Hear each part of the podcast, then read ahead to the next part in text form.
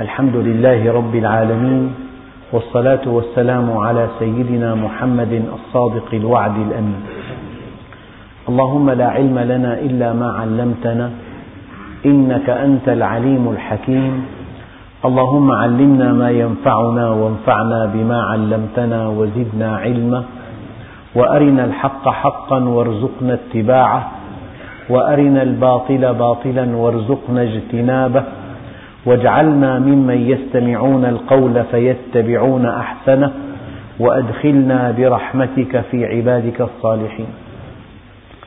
أيها الإخوة الكرام، مع الدرس 23 من دروس سورة البقرة، ومع الآية 43 وأقيموا الصلاة وآتوا الزكاة واركعوا مع الراكعين.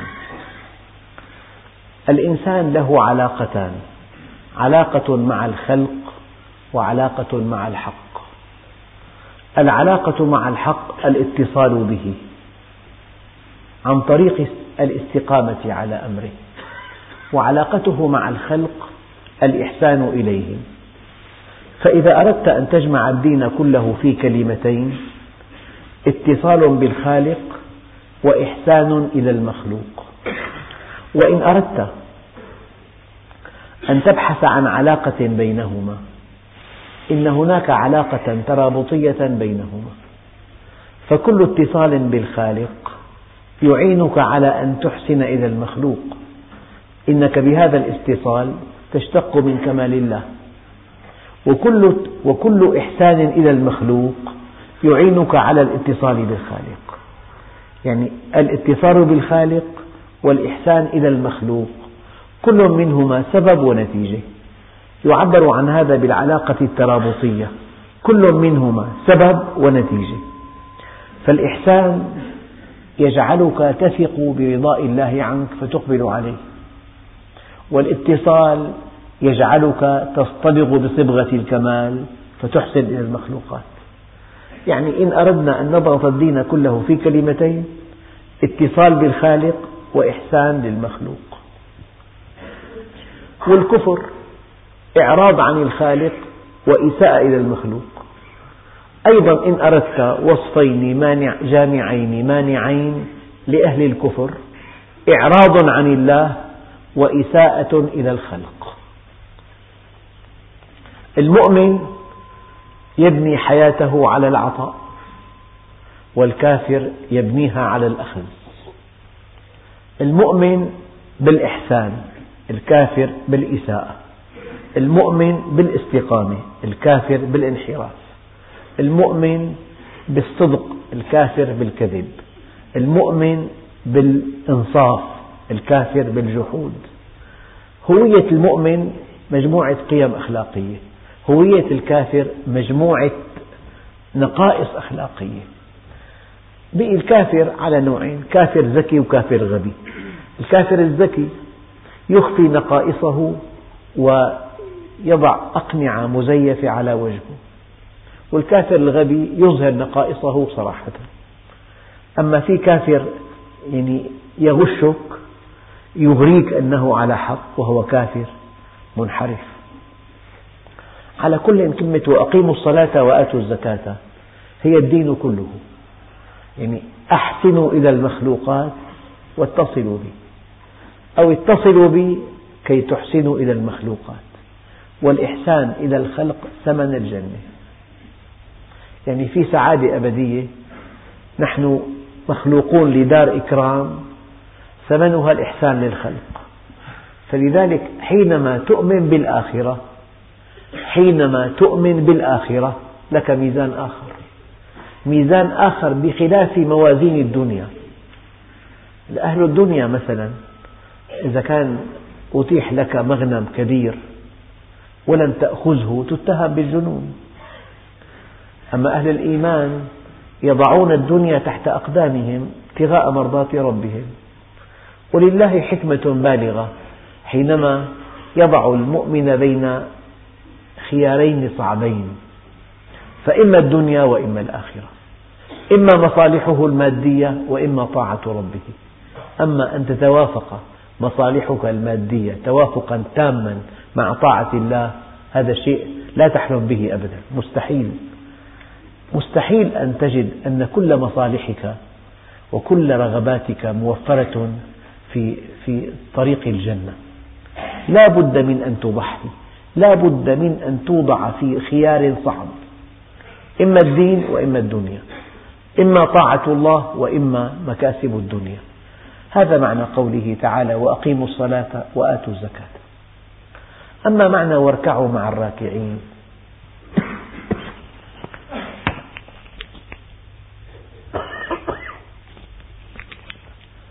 يعني ينبغي أن تكون ضمن جماعة، لأن الجماعة رحمة والفرقة عذاب. عليكم بالجماعة وإياكم والفرقة، فإن الشيطان مع الواحد وهو من الاثنين أبعد، وإنما يأكل الذئب من الغنم القاصية. ضمن الجماعة في منافسة، ضمن الجماعة في تصحيح مسار دائما، ضمن الجماعة في رغبة بالتفوق. هل سمعت بكل حياتك مسابقة بلا جماعة؟ ممكن إنسان يركض وحده يقول لك أنا طلعت الأولي، عالمي طلعت الأولي. مسابقة في مجموعة، فريق، في معناتها فريق. لما الله قال وسابقوا إلى جنة، معناه ضمن جماعة أنت. كلمة مسابقة تعني أنك ضمن جماعة. فواركعوا مع الراكعين، الجماعة رحمة، والنبي عليه الصلاة والسلام طمأننا: لا تجتمع أمتي على ضلالة. النبي معصوم بمفرده، بينما أمته معصومة بمجموعها. لا تجتمع أمتي على ضلالة، الإنسان إذا تكلم وفق الحق الكل ساكتون، هذا اسمه إجماع سكوتي. هلأ كتاب يطرح في الأسواق صحيح، أدلته قوية وفق منهج الله، يعني في روح الدين الإسلامي، حققت فيه مقاصد الشريعة، ما حدا بيحكي إلا بيثنوا عليه. الثناء على هذا الكتاب دليل أن الناس تلقوه بالقبول. أما لو في انحراف عقائدي الناس يهاجمونه، فسكوت الناس عن شيء صحيح هذا اسمه إجماع، ولكنه سكوتي، إجماع سلبي. يعني النبي عليه الصلاة والسلام يقول: لا تجتمع أمتي على خطأ. فاركعوا مع الراكعين، يعني صومكم يوم تصومون، ما في انفراد، فطركم يوم تفطرون. كن مع المجموع، حتى إذا قرأت الكتب كن مع الجمهور، لا مع آراء الشاذة النادرة القليلة. في آراء شاذة، في أدلة ضعيفة، كن مع الجمهور، مع جمهور العلماء، لأن الجمهور رحمة. طبعا جمهور العلماء اسمه الجمهور العادي: وإن تطع أكثر من في الأرض يضلوك عن سبيل الله.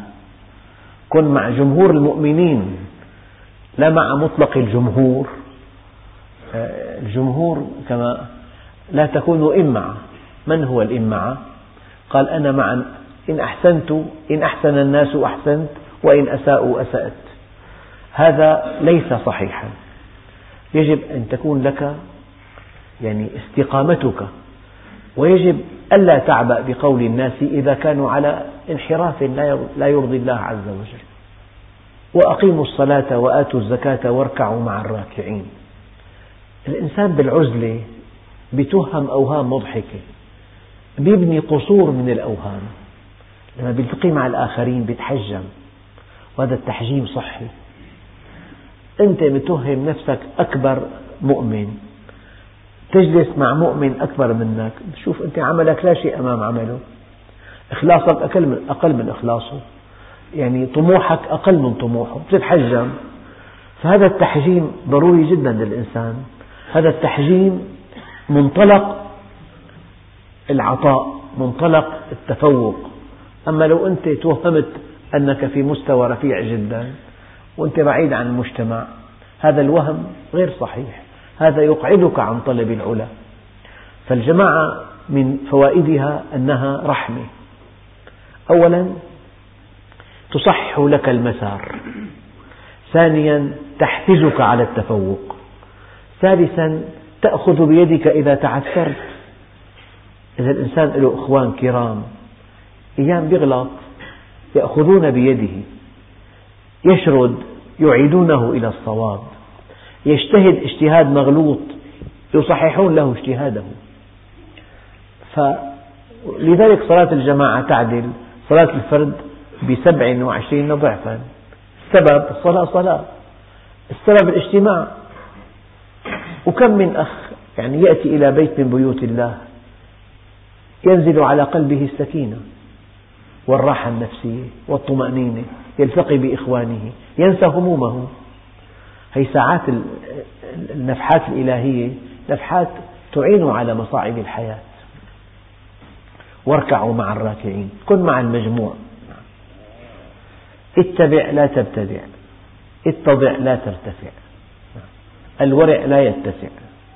النقطة الدقيقة جدا، أتأمرون الناس بالبر وتنسون أنفسكم وأنتم تتلون الكتاب أفلا تعقلون. يعني العلم في الإسلام وسيلة وليس هدفا.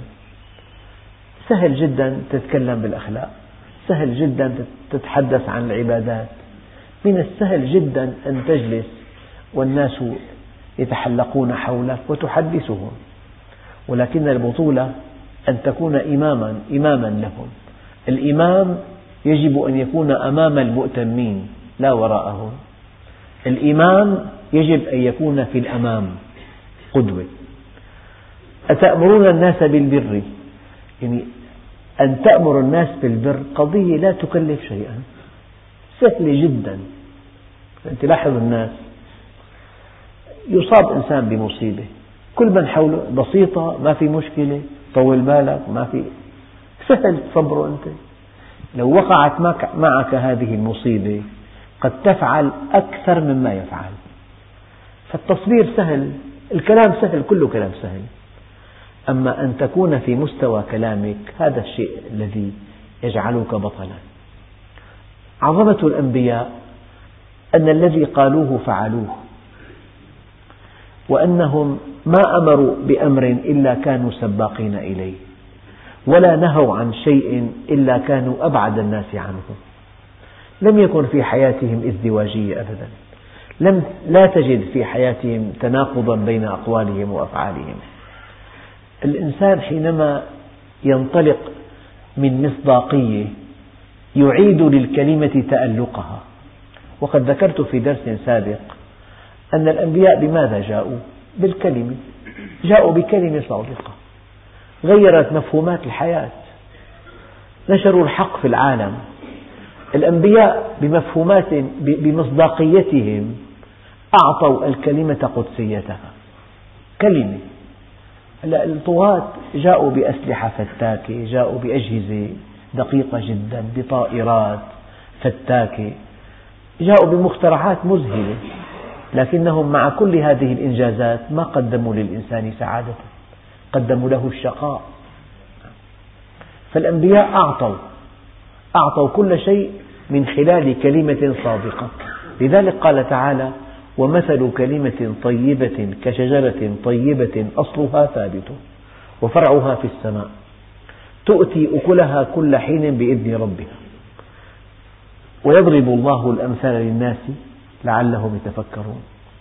فالكلمة الطيبة هي بضاعة الأنبياء، والكلمة الخبيثة تنتشر لكنها ما لها من قرار، ما لا أساس علمي، ما لا أساس واقعي. أتأمرون الناس بالبر وتنسون أنفسكم، ابن آدم عظ نفسك فإن وعظتها فعظ غيرك وإلا فاستحي مني. يعني وقاحة بالإنسان أن يفعل شيئا، أن ينصح بشيء لا يفعله. يعني دعوة الغني المترف إلى التقشف دعوة مضحكة، دعوة المنحرف إلى الاستقامة دعوة مخجلة، دعوة الإنسان اللا أخلاقي إلى الخلق دعوة ساخرة. وهذا ما جعل الناس ينفرون من الدين. إن صح التعبير، إذا جاء نصر الله والفتح ورأيت الناس يدخلون في دين الله أفواجا فسبح بحمد ربك. أما حينما تنشأ مسافة كبيرة جدا بين أقوالهم وأفعالهم، يخرج الناس من دين الله أفواجا. حينما لا يرون المصداقية في الدعاة يخرج الناس من دين الله أفواجا. حينما لا يرون في الداعية المثل الأعلى يخرج الناس من دين الله أفواجا. أتأمرون الناس بالبر وتنسون أنفسكم وأنتم تتلون الكتاب أفلا تعقلون. يا أيها الرجل المعلم غيره هلا لنفسك كان ذا التعليم، ابدأ بنفسك فانهها عن غيها، فإذا انتهت عنه فأنت حكيم. الإنسان يكون مع نفسه صادق، وحينما يطبق ما يقول يجعل الله لكلامه قوة تأثيرية عجيبة. حينما ينطلق من واقع يفعل فعل السحر في كلماته. تلاقي دعاة إلى الله في التاريخ لهم أعمال كالجبال، يعني بيروا أنه عالم جليل له تلميذ، وهذا التلميذ له عبد، وهذا العبد لما رأى سيده يحترم شيخه احتراما لا حدود له رجى الشيخ أن يعطي إشارة لتلميذه أن يعتق العبد، فقال له الشيخ إن شاء الله أفعل هذا. مضى شهر وشهران وثلاث أشهر ما في حركة، من شدة ما رأى محبة هذا التلميذ لشيخه هو يعتقد العبد أن الشيخ لو أعطاه إشارة أنه أعتق هذا العبد يعتقه فورا، والشيخ وعده لكن ما صار شيء. ثم زاره مرة ثانية وذكره، قال له إن شاء الله أفعل هذا، ولم يحدث شيء خلال أشهر. ثم زاره مرة ثالثة، صار ماضي سنة، قال له أفعل هذا إن شاء الله. بعد أيام استدعاه سيده واعتقه تنفيذا لتوجيه شيخه. فلما التقى العبد بالشيخ قال له يا سيدي كلمة منك تدعو سيدي إلى اعتاقي، فلماذا تأخرت كل هذه المدة؟ قال له يا بني حملتنا فوق ما نطيق، أنا وفرت من مصروف البيت مالا أعتقت به عبدا، ثم أمرت سيدك أن يعتقك، يعني أنا ما أمرته أن يعتقك إلا بعد أن كنت قدوة له. فأنت لو الدعاة لا يتكلمون كلمة واحدة إلا وقد طبقوها لكنا في حال آخر غير هذا الحال. قلت لكم في الدرس الماضي قوله تعالى الذين يبلغون رسالات الله ويخشونه ولا يخشون أحدا إلا الله، يعني هذا الذي يبلغ رسالات الله ينبغي أن يخشى الله وحده، فإذا خشي غير الله فسكت عن الحق إرضاء لمن خشيه ونطق بالباطل إرضاء لمن خشيه، ماذا بقي من دعوته؟ انتهت دعوته. لذلك الصفة الجامعة المانعة في من يدعو إلى الله عز وجل ألا تأخذه في الله لومة لائم. أتأمرون الناس بالبر وتنسون أنفسكم وأنتم تتلون الكتاب أفلا تعقلون. وذكرت لكم من قبل كيف أن الله عز وجل استخدم الأسلوب التربوي الفعال في الحديث عن أمراض بني إسرائيل، مع أن هذه الأمراض في مجملها قد تلبسنا بها، فنحن معرضون أن نصاب بأمراضهم تماما. حدثني شخص كطرفة قال لي في معهد شرعي في رجل يعني له باع طويل في إلقاء الدروس، فعمل درس عن التواضع، قال لي شيء دقيق جدا، الدرس دقيق جدا. خرج من الدرس جالس في غرفة مدرسين يعني بدرجة من الاستعلاء لا تحتمل، هو أتقن درس التواضع لكنه لم يتواضع أبدا. لذلك الناس يتعلمون بعيونهم لا بآذانهم. ماذا يرى؟ يجب أن ترى التواضع.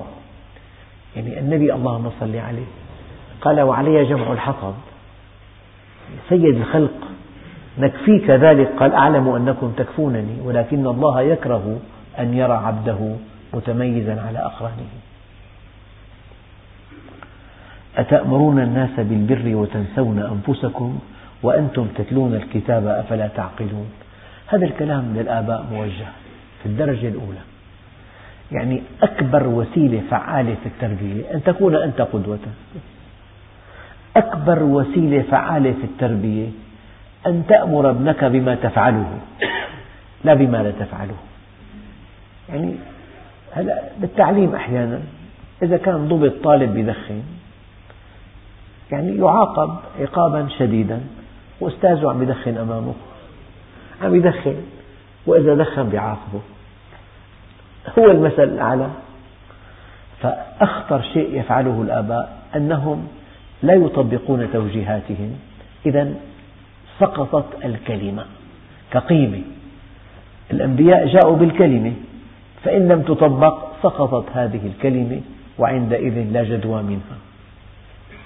له الدليل، الكلام لك كلام بكلام، وإذا اثنين ثلاثة بلك بلا فلسفة، لأن الكلمة سقطت ما عاد قيمة. ممكن تتكلم كلام ما له معنى، تتكلم كلام كله كذب، تتكلم كلام غير واقعي، تتكلم كلام لا تفعله أنت، تتكلم كلام أنت بعيد عنه بعد الأرض عن السماء. فالكلام حينما يبتعد عن الواقع وعن التطبيق ما له قيمة. لذلك الآن أزمة المسلمين في العالم، العالم لا يقنع بالكلام. أعطه مجتمعا إسلاميا طبق فيه الإسلام وقطفت ثماره كلها حتى يأسلم، بس ما في مجتمع. يعني بيأسلموا من الكتب، بيجوا للشرق الأوسط يلاقوا العكس، يقول الحق يحمدون الله على أنهم أسلموا قبل أن يأتوا إلى هنا. الإسلام بالكتب سهل، كلام جميل ودقيق، يأتي إلى هنا بلاقي في كذب، في انحراف، في تقصير، في ازدواجية، في نفاق. أتأمرون الناس بالبر وتنسون أنفسكم وأنتم تتلون الكتاب. المنهج بين أيديكم، الكتاب بين أيديكم، افعل ولا تفعل بين يديك، في متناول كل إنسان، الأمر والنهي سهل جدا. أفلا تعقلون واستعينوا بالصبر والصلاة. الآية دقيقة جدا. الإنسان حينما يتصل بالله تصطبغ نفسه بالكمال، تضعف الجهد في حمل النفس على طاعة الله، صار سهل. إذا واحد نظيف جدا لا يحتاج إلى معاكسة لنفسه من أجل تنظيف جسمه، هو نظيف، يمارس النظافة مع راحة نفسية. أما إذا كان بعيده عن النظافة وفي عليه ضغط من أبوه أنه غسل اعتني بحالك، صار في عبء. فالإنسان قبل أن يصل إلى الله عز وجل أو قبل أن يصطبغ بصبغة الكمال يحتاج إلى صبر، يحتاج إلى مجاهدة. أو في مثل أوضح من ذلك، الإنسان في بدايات توبته قبل أن يتوب كان متعلق ببعض الأغنيات، فالآن هو تاب إلى الله وامتنع عن سماع الغناء كليا، لكن نفسه تتوق بهذه الأغنيات، فلو سمعها في مركبة عامة تجاوب معها تجاوبا عجيبا، هو ما بسمعها بقصد، أما سمعها عربا، لكن بعد حين بعد سنوات بعد أن تصطبغ نفسه بالكمال يحتقر هذه الأغنيات ويشمئز منها ويترفع عنها. فهذا الإنسان مر بمرحلة المجاهدة يوم كانت نفسه بعيدة عن مثله الأعلى، ثم انتقل إلى مرحلة الانسجام يوم أصبح مصطبغا بالكمال. فربنا عز وجل قال واستعينوا بالصبر والصلاة. الاتصال بالله يكسبك الكمال، إذا لا تحتاج إلى مجاهدة كبيرة. الصادق الحليم فعلا لا يحتاج إلى بذل جهد في الحلم، أما الذي يتحلم، إنما العلم بالتعلم إنما الحلم بالتحلم، الذي يتصنع الحلم يقول لك عم بغلي من داخلي كالمرجل لكن ضبط أعصابي، هذا يتحلم وليس حليما. فإذا في جهد كبير بالضبط معناه في مسافة بينك وبين الكمال. جيد على كل حال، جيد جدا أن تحمل نفسك على الكمال، عن طريق التصنع. لكن بعد حينما تتصل بالله عز وجل وتصطبغ النفس بالكمال، الحلم عندك سهل جدا، صار جزءا من طبيعتك، صار جزءا من جبلتك، فأنت حليم بحكم سجيتك الطيبة الطاهرة.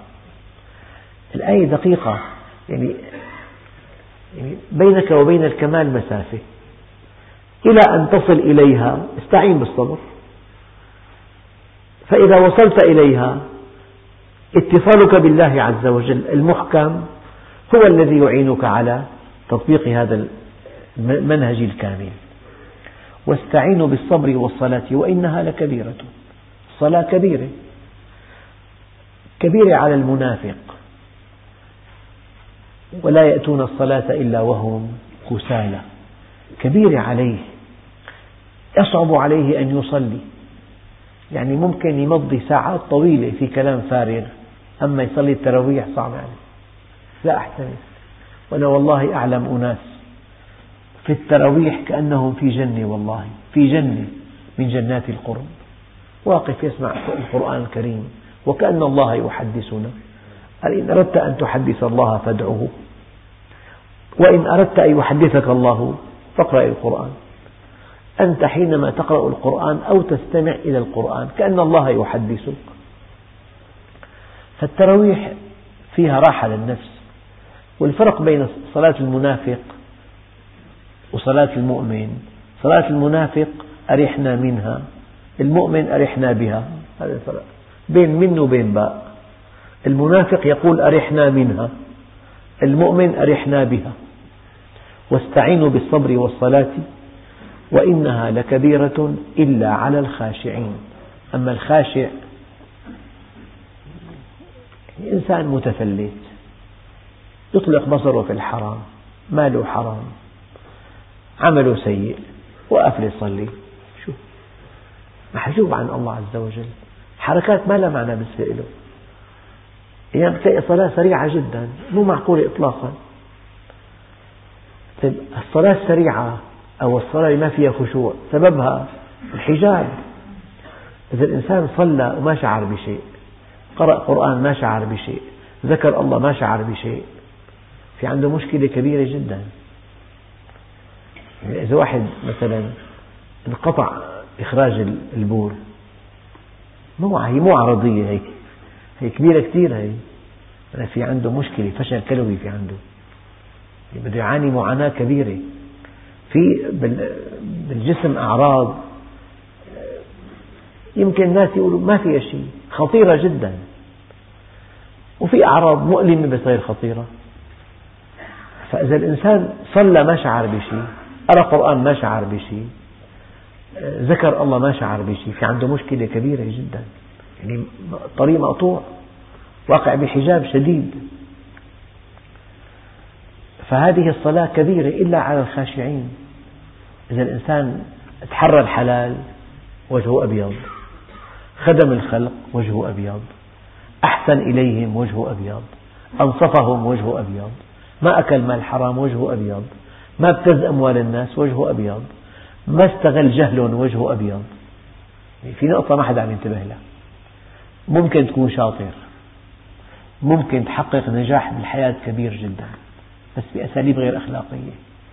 الإنسان لما يسلك طريق غير أخلاقي يحدث عنده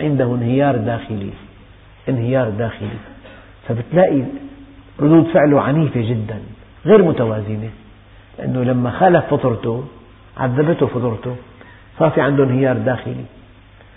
اللي بيراعي نفسه، بيراعي راحة نفسه الأخلاقية، بيراعي أنه هو يعني مع نفسه منسجم تماما، هذا مؤمن. فهذه الصلاة كبيرة إلا على الخاشعين. من هم هؤلاء الخاشعون؟ قال الذين يظنون أنهم ملاقو ربهم. كل عمل يعمله يتصور أنه واقف بين يدي الله عز وجل. لماذا فعلت كذا؟ لماذا أعطيت ظلما؟ لماذا منعت؟ لماذا طلقت؟ لماذا غدرت؟ لماذا كذبت؟ لماذا احتلت؟ لماذا اغتصبت هذا البيت؟ لماذا؟ لماذا لم تنصح فلانا؟ إذا كان كل يوم في أخطاء ومعاصي وآثام أي صلاة هي؟ نقول له صلي ولكن استقم من أجل أن تتصل بالله عز وجل. وإنها لكبيرة إلا على الخاشعين الذين يظنون أنهم ملاقوا ربهم. هو المفتاح الدقيق للآية، حينما تؤمن بالآخرة، حينما تؤمن أنه لا بد من أن تقف بين يدي الله عز وجل ليسألك لماذا فعلت هذا. سيدنا عمر بن عبد العزيز دخلت عليه وهو يبكي في مصلاه، قالت له: ما يبكيك؟ قال: دعيني وشأني. ألحت عليه: ما يبكيك؟ فلما ألحت عليه قال: يا فلانة، إني نظرت في الفقير البائس والشيخ الكبير وذي العيال الكثير وابن السبيل والمرأة الأرملة والشيخ الفاني، ذكر أصناف من المعذبين في الأرض، وهؤلاء سيسألني الله عنهم جميعا. إذا كان بغلة تعثرت في العراق، قال: لو تعثرت بغلة في العراق لحاسبني الله عنها، لما لم تصلح لها الطريقة يا عمر. عمر حاسب نفسه على بغلة تعثرت في العراق ولم يصلح لها الطريق. فلما الإنسان بيؤمن بالآخرة بيتصور كل عمل يفعله سوف يسأل عنه. هذا الإنسان إذا صلى صلاته مقبولة، وصلاته مجدية، وصلاته طيبة، وصلاته مسعدة، لأنه وجهه أبيض. أنت جيب مثالين واضحين. رجل محترم بالحي، محترم جدا، يحتل أعلى منصب في الجيش فرضا، قائد فرقة، وله ابن، وفي عنده جندي غر، يعني من يومين التحق. فهذا الجندي الغر ما بيقدر يقابل اللواء ولا بالمنام، في عنده 100 رتبة قبل منه يقابله. لو هالجندي وجد ابن هاللواء غرقان بمسبح وأنقذه، ثاني يوم بيفوت بيقابله بكل جرأة وبلا استئذان، بيقول له: فلان، فوت رأسا، لأنه عامل عمل طيب. هالعمل الطيب بيلغي الروتين كله، بيلغي كل التسلسل بالمقابلات. أما لو ابنه كان معه باللعب وضربه ضرب مبرح وعطبه ومو عرفانه ابن معلمه، ثاني يوم انعرف أنه ابن معلمه وقال له: تعال عندي. شلون يفوت عنده على الأمر الثاني؟ ما في يفوت عنده. هاي القصة كلها ياتها، كل هالخلق عباد الله عز وجل، بتغشهم بس الله حجبك عنه. بتكذب عليهم، تبتز مالهم بأسلوب ذكي، ممكن في 1000 أسلوب ذكي لابتزاز الأموال، لكن الله كاشفك وأنت كاشف حالك. بل الإنسان على نفسه بصيرة ولو ألقى معاذيرة. ممكن تصير غني كبير بالكذب والاحتيال، ممكن تبيع بيعة سيئة جدا بأعلى سعر، ممكن تستغل جهل إنسان، ممكن تأكل مال بالحرام. واحد عطل إنسان 20 مليون ومات في حادث فورا ولا أحد يعلم ولا في ورقة. بعد حين الأخ اللي معه 20 مليون سمع درس من دروس جامع العثمان على الأمانة، عمل لي ورقة قال لي: والله رددت 20 مليون لورثة صديق إلي ولا يعلم عنها شيئا. خاف من الله. لما بتدخل الآخرة بحساباتك تنعكس كل موازينك، لما بتدخل الآخرة بحساباتك اليومية بتنعكس كل موازينك. وأما الآخرة إذا مو دخل بحساباتك بتعد حالك شاطر لو أكلت مال حرام. 1000 قصة، في 1,000,000 قصة. إنسان اغتصب شركة، اغتصب بيت، شوف حاله ذكي شاطر، وكل محامي قوي، قدم وثيقة مزورة، يعد حاله بطل إنه قدر، أما أمام الله عز وجل محتقر. المؤمن لماذا يتصل بالله؟ ما له عامل شيء، لأنه ينام على فراش وسير من استقامته. أما المنافق ينام على شوك القتاد من ذنوبه وأخطائه. حتى في فندق بألمانيا ذكرته كثيرا، كاتبين على السرير أنه إذا ما قدرت تنام، إذا لم تنام فالعلة ليست في فراشنا بل في ذنوبك. العلة بالذنوب، إذا الإنسان عامل عمل سيء، كاسب مال حرام، أخطأ مع فتاة فرضا، باع بيعة سيئة جدا بسعر عالي جدا، حل مشكلته المادية بس مشكلته مع الله ما انحلت، في انهيار، قال له بعني هذه الشاة وخذ ثمنها، ليست لي، خذ ثمنها، قال له والله إنني لفي أشد الحاجة إلى ثمنها، ولو قلت لصاحبها ماتت أو أكلها الذئب لصدقني فإني عنده صادق أمين، ولكن أين الله؟ كثير في حالات أصحاب المصالح أحيانا يحفر إلى 30-40 متر، يكون معي 10 متر، بيخليك يوم غايب يحط القمصان، بيعطيك حساب عالي، وحل مشكلته المادية بس مع الله حلها. البطل يلي بيحل مشكلته مع الله مو مع عبد الله.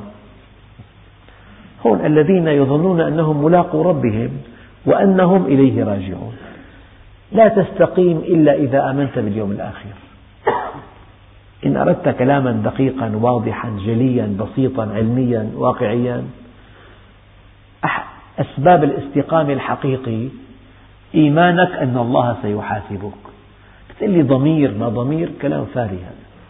حينما تؤمن أن هناك حساب لا تعصي الله أبدا، حينما تؤمن أن هناك حساب وأن الله لا تخفى عليه خافية، وأن الله سيسأل الناس جميعا، فوربك لنسألنهم أجمعين عما كانوا يعملون.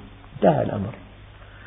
قضية إيمان بالآخرة، إيمان لا بد من أن تقف بين يدي الله عز وجل، ولا يخفى على الله شيء، وسيعرض الله عليك كل أعمالك مصورة أبدا. المخالفة مع صورتها، صورة مسكتة. واحد تجاوز القوانين فبعثوا له مخالفة، ما كنت بالمكان الفلاني، فلما شافوا الصورة، صورة سيارته والتاريخ والسرعة، صورة مسكتة.